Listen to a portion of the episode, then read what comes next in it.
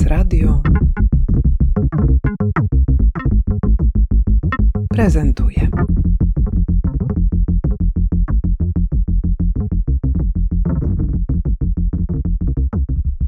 Beata Chamontowska, piszę książki, a ostatnio zrobiłam drugie studia magisterskie na religioznawstwie.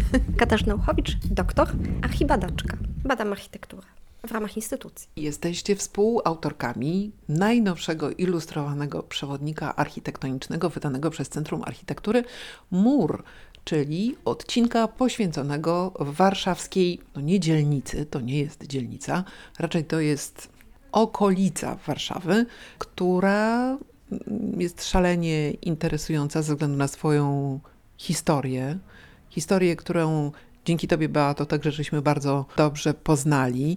Jak to jest, kiedy pisze się teksty bardzo krótkie na tematy, które wymagają dłuższych opowieści? Znacznie trudniej jest napisać krótki tekst niż długi tekst.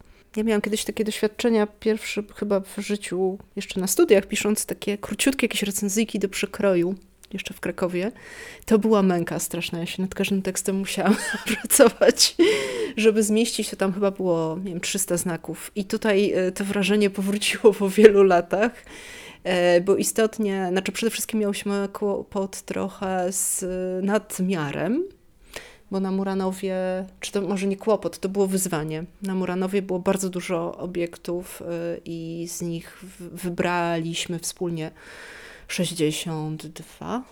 Y, natomiast, no i później y, z takim opisem, żeby ten opis był y, właściwie komasacją taką informacji, żeby był też interesujący i żeby zawierał, ponieważ to jest archi przewodnik, te wszystkie architektoniczne informacje dla znawców tematu. No, było to wyzwanie. Mhm.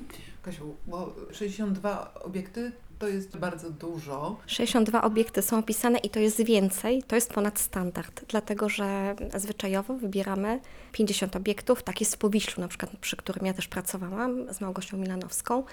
Natomiast tak naprawdę napisanie takiego tekstu każdego to jest taka ekwilibrystyka, dlatego że posługujemy się pewnym algorytmem, mamy tysiąc znaków, i tę całą historię, którą chcielibyśmy opowiedzieć, musimy przykroić. I jest to naprawdę trudne. Znaczy, ja się bardzo dużo nauczyłam, bo to uczy takiej dyscypliny myśli, dyscypliny wypowiedzi.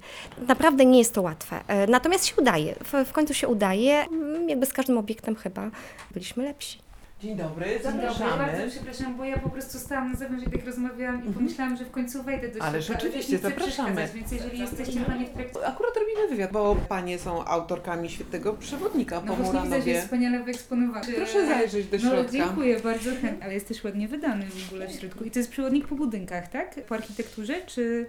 Ja też nie jestem z Warszawy, więc mogę mieć takie trochę tak, pytania. Tak, to znaczy to są obiekty mhm. różne, nie tylko architektura, ale też różne detale. Smuranowa, bo to jest cała seria taka przewodnik, archiprzewodników Centrum Architektury mhm. i są też po innych dzielnicach. Niektóre już niedostępne, ale niektóre dostępne. Ale teraz jestem trochę spieszona, więc chyba e, jakby dobrego wywiadu w takim razie. I... Ale proszę w ogóle zostać z nami. My sobie rozmawiamy i zapis miłej osoby, która wpada nagle do księgarni i się okazuje, że... Bo pół godziny stała na zewnątrz. No właśnie. Nie, nie, nie, zapraszamy, proszę czuć się swobodnie.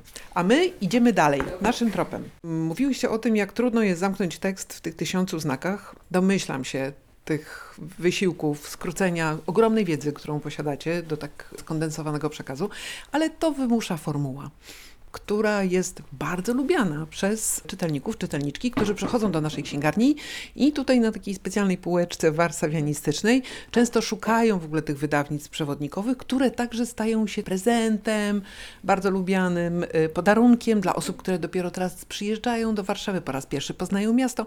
I powiedzcie, jak się pisze pod presją takiej odpowiedzialności. To znaczy, że po pierwsze, no wyobrażacie sobie pewnie tych odbiorców, y, czytelniczki, którzy będą y, sięgać do tego przewodnika. No i jak wy sobie wyobrażacie ich potrzeby?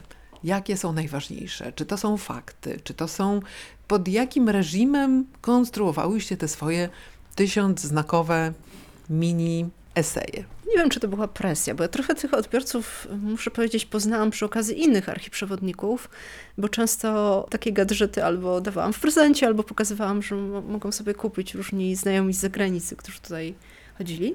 I to głównie osoby, które się znają na architekturze albo interesują architekturą, więc nie wiem, ja starałam się tak to pisać, wiedząc, że ktoś będzie z tym chodził po terenie. Że to nie jest abstrakcja, że on, musi, on będzie te wszystkie obiekty widział i jak będzie widział, to musi dostać pewien zestaw danych. Natomiast dużym takim wyzwaniem było jeszcze coś innego tutaj, Y, mianowicie, że Muranów jest jednak innym miejscem niż cała reszta Warszawy, no też zniszczonej, ale nie aż tak. W związku z czym właściwie można by zrobić dwa takie przewodniki o Muranowie nieistniejącym i my tam mamy takie dwa obiekty w tym murze. I Muranów jakby współczesny, ale idzie się i patrzy się na Muranów współczesny i to powinien być punkt wyjścia przede wszystkim. Muranów jest trudny z tego powodu, że tam rzeczywiście ta historia jest bardzo trudna, i jest ten Muranów widzialny i Muranów, którego już nie ma. I to jest taka historia, która wymaga szczególnej delikatności, zmysłu nawigacji w tej zbiorowej pamięci miasta. Wydaje mi się, że Mur jest bardzo specjalnym tomem tej serii ze względu właśnie na historię tej, e, tej okolicy. Jak wydobyć tę historię której nie widać, w formie materialnej jej nie ma, ale jednak w tym waszym przewodniku czuje się, że to jest właśnie taka podwójna tożsamość. Właśnie to, co zginęło w czasie wojny i to, co dzisiaj jest nad tym nadbudowane. Chociaż w przewodniku tak naprawdę nie ma tak dużo tej historii, której już nie ma, dlatego że e, no, formuła przewodnika na to nie pozwala. E, my możemy tam opisać tylko obiekty, które są, ale oczywiście w ich historii jest pewnym takim, prawda, wrażliwością barometru, gdzieś chociażby zaznaczyć to, co tu było wcześniej. Więc na pewno się staraliśmy. Wydaje mi się, że to, tutaj to, co użyłaś, to termin nawigacja jest fantastyczny, dlatego że no, trzeba prowadzić przez Muranów, prawda? Trzeba o nim opowiadać. On jest cały czas historią, opowieścią, słowem, pewnym wrażeniem, na pewno emocją. I to napisaliśmy o tym trochę w, we wstępie, bo wstęp zawsze pomaga nam otworzyć się, prawda? I dziś dopowiedzieć to, czego nie ma w tych bardzo krótkich tak naprawdę notkach. I ja mogę tylko powiedzieć, że ja pisałam te swoje hasła dużo chodząc po Muranowie, bo bez tego się nie da. E, I ja zawsze mam taki cel, żeby jakby trochę coś odkryć albo coś uchylić, coś troszeczkę pokazać, co jest, no nie tylko jakby pod tutaj, no bo tu chodzimy po, po gruza getta, e, nie tylko jakby co jest e, tutaj tą historią, czy też, ale także to, co się kryje w tym, co jest teraz, co możemy zobaczyć, gdzie, jest, gdzie są ci świadkowie. Więc e, dla mnie ta nawigacja właśnie, moja własna e, i zawsze się staram właśnie, żeby czytelnik, jak bierze ten przewodnik, to gdzieś naprowadzić go troszeczkę, może na co ma patrzeć, albo może pokazać część tej mojej wrażliwości, co dla mnie jest ważne. Także to takie moje doświadczenie. Ja jeszcze bym może dodała, że to nie jest do końca, że tego nie ma, bo to jest, przynajmniej częściowo mhm. jest pod spodem. Tak ale jest też w murach tych nowych domów, bloków e, projektu Lacherta, czyli tego Muranowa Południowego, bo on powstawał tak, że mm, ten gruz był mieszany z betonem, powstawały te pustak typu Muranów. To właśnie jest przemielony dawny, dawna materia, zresztą ze wszystkim, co tam, również z prochami ludzi, y, którzy tam zginęli. Więc dawny Muranów się częściowo zawiera w Nowym Muranowie, a na pewno jest pod, pod nim. Jaka jest historia Muranowa, którą dzisiaj należy pamiętać, którą ty, Beata, przywołujesz w swojej książce Stacja Muranów i tak naprawdę bardzo wnikliwie i dokładnie podajesz nam fakty, które no, powinny być pamiętane, powinny być gdzieś tam w zbiorowej pamięci. Co dla Was w tym Muranowie było takie istotne przy wydobywaniu tej historii, która jest zakryta, która dla dzisiejszych ludzi, którzy tam po prostu mieszkają, wcale nie musi być pierwszą rzeczą, która się wyświetla. Jeżeli ktoś przyjedzie do Warszawy i szuka mieszkania i trafi na mieszkanie na Muranowie, które jest tanie i wynajmie to mieszkanie, może tam spokojnie długo mieszkać, kompletnie nie wiedząc o tym, jaka jest historia tego miejsca. Rozumiem, że ten wasz przewodnik, że musi robić robotę na kilku poziomach: edukacji, pamięci, architektury, kultury materialnej, tożsamości. To jest bardzo dużo. Jakie są największe problemy z takim Muranowem, który jest rzeczywiście konglomeratem tych wszystkich kwestii? Ja myślę, że to można sprowadzić do fragmentu wiersza Ficowskiego, czyli że Muranów góruje na warstwach umierania, bo to widać. On góruje, faktycznie to jest nienaturalne w tej części Warszawy, żeby domy stały na pagórkach z gruzów i na to się zwraca uwagę, o co tutaj chodzi. To jest taki pierwszy, pierwszy zgrzyt, coś tu nie pasuje. To jest ten, to odczucie freudowskiego niesamowitego, że niby wszystko w porządku, ale coś tutaj się nam nie składa do kupy, coś takie wygląda bardzo swojsko, ale coś nas tam niepokoi. I to chyba każdy na to zwraca uwagę. Ale druga to jest kwestia też taka My oczywiście tego wszystkiego gdzieś tam dotykamy, no temu nie był poświęcony archiprzewodnik, on był poświęcony prezentacji konkretnych obiektów na Muranowie, bardziej wstęp tam dotyka tych tematów. To, że Muranów ma też swoją bardzo długą już historię powojenną i to jest splot jakby polityki, historii spowodował, że tam powstało osiedle. To była decyzja odgórna. I ludzie, którzy tam żyją już ponad pół wieku, nie wybierali sobie tego. Po prostu tam zbudowano osiedle w zrujnowanej Warszawie. To było coś, wprowadzić się do takiego bloku na Muranowie. I to jest też ich, znaczy mamy tę historię przedwojenną, żydowską, bardzo silną tożsamość i mamy taką trochę analogiczną sytuację do tej, jaka miała miejsce na tak, zwanym, tak zwanych ziemiach odzyskanych, czyli tych terenach niemieckich, które zostały przyłączone po 1945 roku do Polski, gdzie mamy z kolei to polskie osadnictwo i też ludzi, którzy tam już żyją długo. I też tworzą swoją własną jakąś taką mapę emocjonalną, tworzą swoje historie. Osiedle projektowane jako dzielnica, które też miało być dzielnicą niby robotniczą w duchu osiedla ogrodu, trochę osiedla społecznego. To jest też taki aspekt, który chcieliśmy wydobyć, bardzo istotny. Jakby pokazać te dwie rzeczy, że, że, że to już ze sobą współgra w tej chwili. Dzień dobry, zapraszamy. Zapraszamy to ja bym użyła może tutaj tytułu jakby takiej książki, która teraz wyszła wstecz. No bo w momencie, kiedy stajemy na Moranowie, wydaje mi się, że taką historię możemy powiedzieć na przykład z punktu widzenia najbardziej tego charakterystycznego elementu, czyli kina Moranów, brama, stajemy, a na bramie jest kartusz, a tam nic nie ma w tym kartuszu, czyli nie ma nazwy dzielnicy, osiedla, no bo to mm, Lachert mówił dzielnica, no ale jest to osiedle. Nie ma dat, gdyż to jest ten moment, kiedy on się kłóci z Sigalinem i po prostu on nie pozwala nadać w pewnym sensie tożsamości tej dzielnicy, czyli podpisać. Lachert rezygnuje no, tak troszeczkę, powiedziałabym, symbolicznie z prowadzenia. Co było wcześniej? Jak była tego koncepcja? Dlaczego on zrezygnował? Dlatego, że budynki zostały tynkowane. E, zostały tynkowane, bo wcześniej miało być z gruzobetonu odsłoniętego, czyli szaro-różowe cegły. A z czego cegły? Jeszcze się cofamy, czyli dzielnica północna, prawda? A potem getto, a więc ruina tego, co tu było wcześniej. No więc tu wydaje mi się, że, że nawet w takim miejscu wchodzimy, schodzimy. Wchodzimy z poziomu dawnej tkanki urbanistycznej, czyli z tej dawnej Warszawy, z tego starego, prawda? Wchodzimy na nowe. Też te atlasy zapraszają do tego chodzenia. Muranów wydaje mi się, że oczywiście ta historia jest wielowątkowa, ale ta formuła atlasu tutaj, że zapraszamy do tego, żeby spacerować, odkrywać, która się zresztą świetnie sprawdza, co wiemy ze spacerów, że ludzie, którzy znają Warszawę i znają Muranów, mówią, że odkrywają go na nowo. Mówią to starsze panie, które no, są tutaj naprawdę setny raz. I potem żegnają się i mówi, że one dopiero pierwszy raz zobaczyły, że tu na przykład przykład odpada tynk i one widzą ten gruzobeton, że one schodząc są na poziomie dawnej ulicy i to jest, i to jest wydaje mi się taki, prawda, że osiągnęliśmy cel. I ja mam wrażenie, że przynajmniej no, na ten spacer, które, które no, były dwa spacery, plus mamy też takie spacery mniejsze, takie kameralne, e, ale na przykład na ten rzeczywiście ten taki, który promował Atlas, przyszło ponad 70 osób, gdzie ze sprzętem do karaoke musimy się sprawdzić. I ludzi tak naprawdę interesuje wszystko, bo e, też ja zawsze łapię się na tym, że no, moja wiedza wiadomo, że jest troszeczkę inna, ale ja gdzieś czasem, no niestety zakładam, że to jest taka powszechna wiedza, albo chociaż, a się okazuje, że nie, że to jest odkrycie. Dla wielu osób to jest odkrycie. Kto to projektował? Co tu wcześniej było?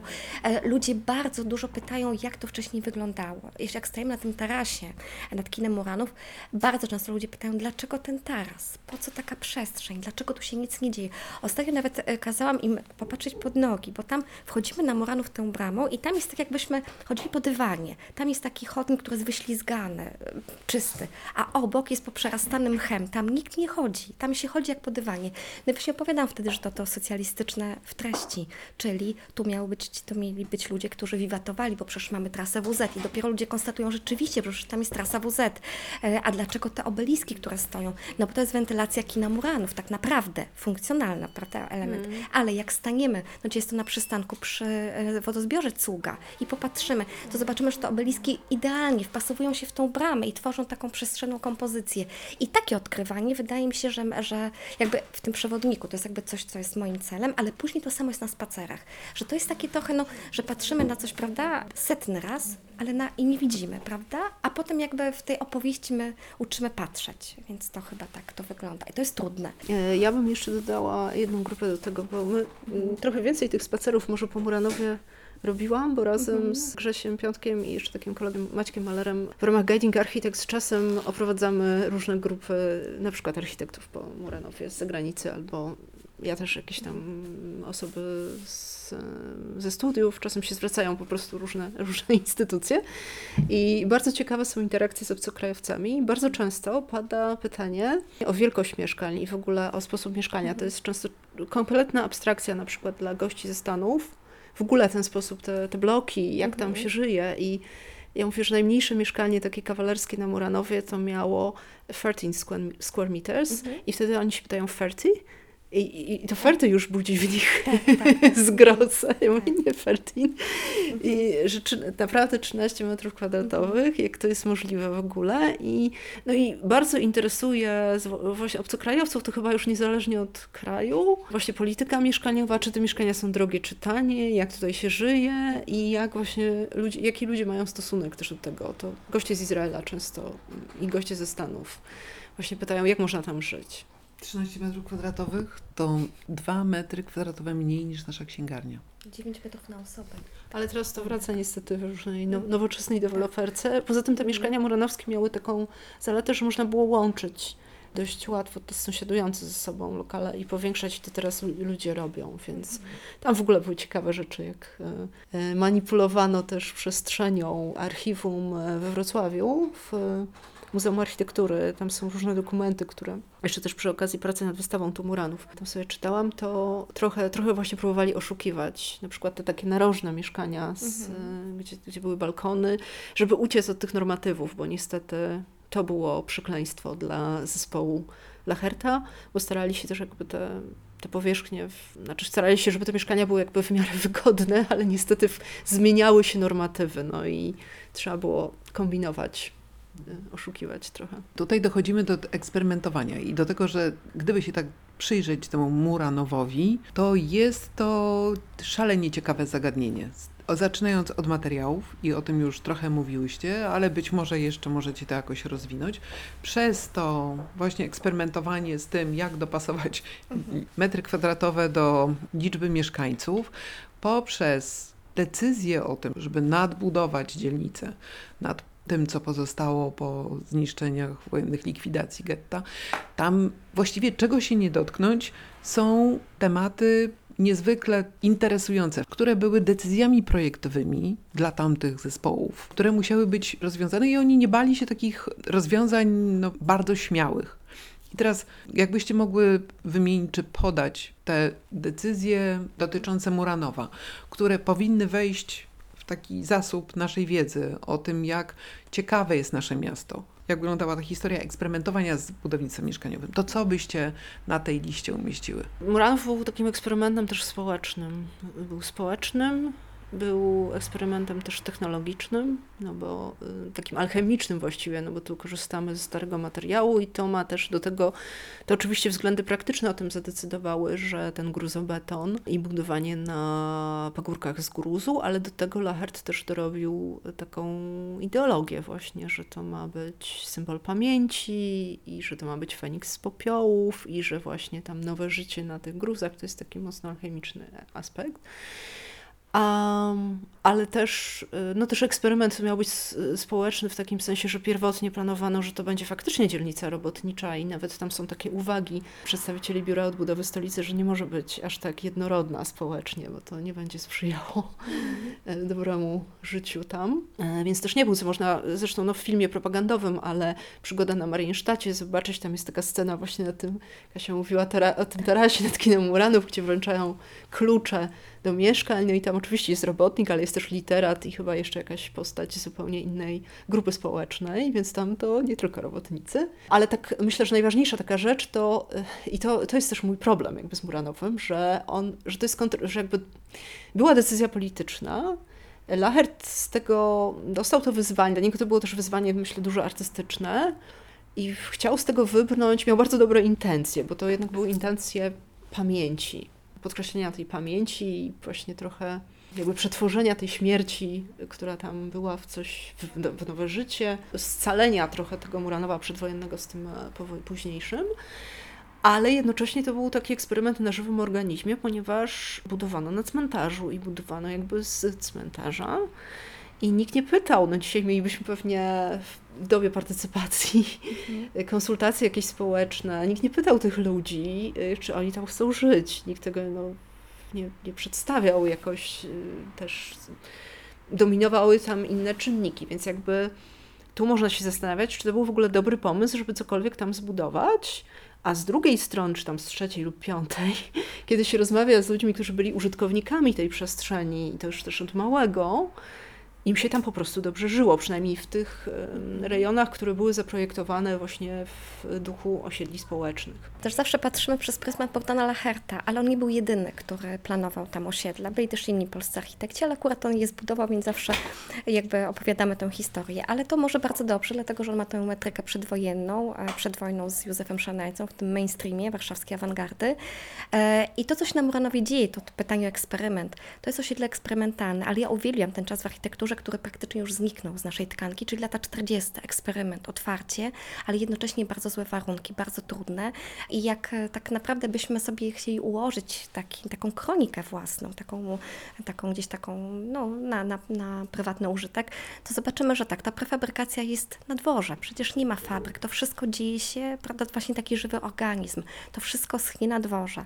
Bardzo szybko zmieniają się w ogóle sposoby budowania tego osiedla, bo w momencie, kiedy on to zaczyna, to ma tą taką wizję, że to będą właśnie takie budynki z nietynkowanych cegieł, ale myśli o cegłach przedwojennych, że one będą dokładnie przykrojone, wysuszone, będą o pięknym wątku. A co się dzieje? Wchodzą szybkościowce, domy na akord. Przecież to w ogóle później te linie, no to nie są liniami tych cegieł. Nie ma praktycznie, właściwie nie mierzy się tych murów tak jakby do pion, do, z poziomem, to się w ogóle nie łączy, dlatego że jest ten właśnie szybkość, podaj cegłę, są te trójki murarskie. Jeden niesie, drugi muruje, prawda, trzeci wcześniej podaje. Więc to naprawdę tutaj ta technologia, cały czas on się musi z tym gdzieś tam bić. Nie projektuje. Nie ma projektów Muranowa, tak jak przed wojną mamy projekty, że ktoś się zastanawia. Są rysunki techniczne, są przekroje, one są w architekturze, ale to, o czym on mówi wielokrotnie, to szybkość, że on nie nadążał, że cały czas się wszystko zmieniało. Do, pamiętajmy też, że zmienia się za chwileczkę ten eksperyment, ten eksperyment jego budowlany, nie tylko to, gdzie on buduje, ale to jak buduje, też stanie się problemem, bo wejdzie socrealizm, cała uwaga przeniesie na MDM, a on zostanie z tym Muranowem, pozbawionym pewnej tożsamości, osiedlem, które należało ukryć, bo nie było w żaden sposób socjalistyczne. Em, Miało autorskie typy budynków, bo przecież tam zobaczymy klatkowce, galeriowce i punktowce. Coś, e, miasto w mieście, miasto ogród. Więc tutaj bardzo duży jest ta doza eksperymentu i to, co też ja pokazuję, lubię to pokazywać, to szara cegiełka.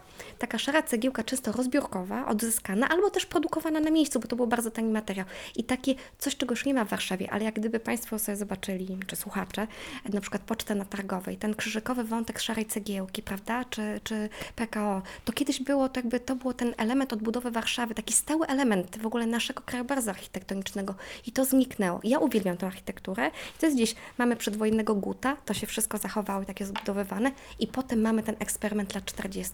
Kino Moskwa. To jest to samo już tego nie ma. A na Muranowie są jeszcze murki oporowe z tych cegieł i czasem one są wyczyszczone, ale czasem widać właśnie ten taki bardzo, że tak powiem, własną narrację tej cegły. Ona kompletnie rozpływa się w tych pionach i poziomach, także należy też tego szukać. Ja to akurat bardzo lubię, ten, ten bardzo krótki okres, bo to jest 45-48, tak naprawdę 46-48. Ostatnia sekcja pytań dotyczy publikacji, które opisują lokalność. Dlatego, że to się ostatnio, w ostatnich latach, zrobiła poważna i długa półeczka, w każdym razie w naszej księgarni, z publikacjami, które odnoszą się do lokalności. Trwają poszukiwania jakiejś takiej tożsamości, która się bierze z lokalności różnej skali. Powiedzcie proszę, jak, jaką wy macie relację z lokalnością? Co dla was jest definicją lokalności? Dla mnie zawsze lokalność była ważna jako to, co jest dookoła mnie, to znaczy gdzieś miesz mieszkam, bo to na Buranowie już dawno nie mieszkam, ale bardzo mnie interesowało to, co jest dookoła i był też taki moment, że się włączyłam jakby w bezpośrednią współtworzenie tego właśnie w Stowarzyszeniu Stacja Muranów. No ale później to już, to już jest y, historia, powiedzmy. Na Muranowie ta lokalność zawsze też miała wymiar większy niż tylko to otoczenie, bo ona miała wymiar y, nie tylko ogólnowarszawski, bo Muranów można postrzegać w wielu wymiarach. Można poprzez Muranów opowiadać różne wątki historii Warszawy, nie tylko powojennej, ale też wręcz międzynarodowy, no, ze względu na tą historię żydowską i historię związaną z gettem. Więc tutaj ta lokalność jakby jest dość specyficzna, natomiast myślę też, że y, ja miałam okazję przez no, ponad 10 lat tam właśnie przyglądać się, jak się to rozwijało. I na początku na Muranowie jakby lokalność tworzyli ludzie, którzy częściowo przyszli z zewnątrz, i w pewnym sensie ten Muranów animowali, wybierali sobie Muranów, ale nie byli tam zasiedziałymi wieloletnimi mieszkańcami. I później w którymś momencie tam nastąpiło bardzo ciekawe takie laboratorium czy poligon, że mieszkańcy sami się ożywili. To było chyba przy okazji rewitalizacji ogrodu krasińskich. Kiedy nagle się pojawiły też lokalne, bezpośrednie inicjatywy, ludzie, ludzie zaczęli to... Zieleń chyba. Właśnie zieleń była takim czynnikiem scalającym ponad wszelkimi podziałami lokalnie mieszkańcy. I od tego czasu się zaczęło na Muranowie właśnie bardzo ciekawie dziać. Powstały rozmaite inicjatywy, które już były animowane przez samych, często takich, no już w wieku, nawet żyjących tam od, od początku, z pokoleń, które się tam wprowadzały, prawda, jak ten Muranów budowano, e, mieszkańców. I to jest niezmiernie interesujące. A ja mam takie właściwie trzy spostrzeżenia a propos e, lokalności, bo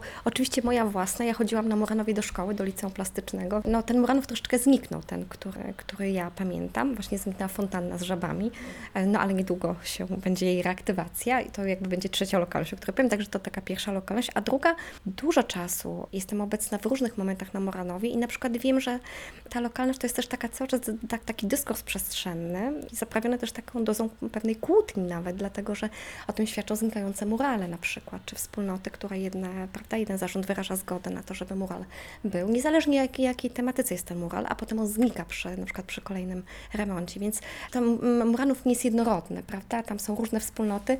Najlepszy przykład, jak bardzo długo przecież dom nad kinem Muranów był dokładnie od, odnowiony w połowie, bo jedna wspólnota wyraziła zgodę, a druga nie.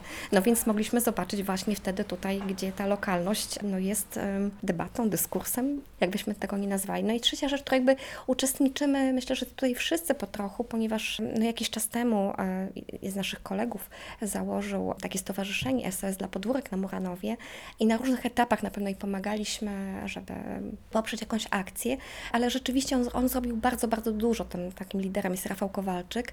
No chyba takim jakby punktem kulminacyjnym będzie teraz ta reaktywacja tej fontanny, która jest w przewodniku, literatura wyprzedziła tutaj rzeczywistość. Natomiast to też są takie małe akcje, na przykład identyfikatory dla osób, które parkują tam samochody, żeby tego Moranowa nie rozjeżdżać, czy też na przykład wspólne sadzenie drzew wiosną, czy też krzewów oczywiście, czy kwiatów. Taka też pomoc sąsiedzka, ja pamiętam, że też była taka akcja, jak się zaczął COVID właśnie, po prostu wożenia jedzenia starszym osobom, więc myślę, że są takie osoby, prawda, które są niezwykle ważne. Niestety z tego co wiem, Rafał opuścił Też teraz, nie jest już może tak bardzo, ale chyba duszą cały czas. No ale też jakby to, to mogę powiedzieć, że to jest rzeczywiście przykład, no, ale akurat on jest niezwykłym społecznikiem, niezwykłą osobą, jeśli chodzi o, o takie spajanie, ale właśnie takie różne, też można było ten przewodnik tak naprawdę napisać właśnie jak e, o takich, e, kto mieszka, e, jak jak ten Muranów postrzega e, i, i może tylko jeszcze zdarza, też zdarza się czasem tak, że jak oprowadzamy po Muranowie, to na przykład ktoś z balkonu dopowiada, albo że ta historia to była inna, tak mi się dwa czy trzy razy zdarzyło, albo tak wchodzimy na taką klatkę, co trzeba rzeczywiście takiego, tak trochę urbek uprawiać i tam wchodzić e, na klatkę schodową na Solidarności. I pan, który mieszka na ostatnim piętrze mówi tak, no znowu do Lacherta, chyba bilety będą, więc, więc jakby tutaj myślę, że może my też trochę animujemy tą, tą właśnie lokalną społeczność, ale takie przykłady właśnie, które mi się skojarzyły z tym rzeczywiście bardzo, bardzo ważnym aspektem w ogóle funkcjonowania Warszawy teraz. Ja sobie jeszcze przypomniałam, że zazwyczaj to mówię też o tym, to są już badania stare. Z 2008 roku było takie pierwsze pilotażowe badanie postaw mieszkańców Muranowa wobec powstającego wtedy dopiero Muzeum Polin. Na grupie 100 osób i to organizował Wydział Psychologii Uniwersytetu Warszawskiego wspólnie z Centrum Badań nad Uprzedzeniami pod kierownictwem profesor Marii Lewickiej. I tam był, bardzo ciekawa rzecz wyszła w tych badaniach, znaczy w ogóle mnóstwo ciekawych rzeczy, ale jeden wątek lokalny potwierdza to, co my tutaj mówimy, że lokalność na Muranowie to jest potwierdzone badaniami, jest niezmiernie silna, bo tam było takie pytanie, które, bo badanie było według pewnego mm, wzorca, który również y, badacze przeprowadzali w innych lokalizacjach w całej Polsce. Czy jesteś najbardziej związany ze swoim e, osiedlem, ze swoją dzielnicą, czy ze swoim miastem? I na Muranowie odsetek osób, które powiedziały, że ze swoim osiedlem był najwyższy spośród wszystkich tych właśnie badań, więc To jest też coś na rzecz. No dobrze, ale teraz ta najprzyjemniejsza część, czyli podpisywanie. Macie już wprawę, bo Tak, tak. widziałam na tak. dokumentacji, że podpisujecie po prostu... Tak, to była ta pierwsza, druga, tak. I tak będziemy Dobrze. Czy chcecie długopis, czy właśnie... Mam trzy. Mamy chyba Czekajcie, proszę nie tutaj... Nagranie było możliwe dzięki temu, że Fundacja Nowej Kultury Będzmiana jest beneficjentką programu własnego Instytutu Książki. Certyfikat dla małych księgarni.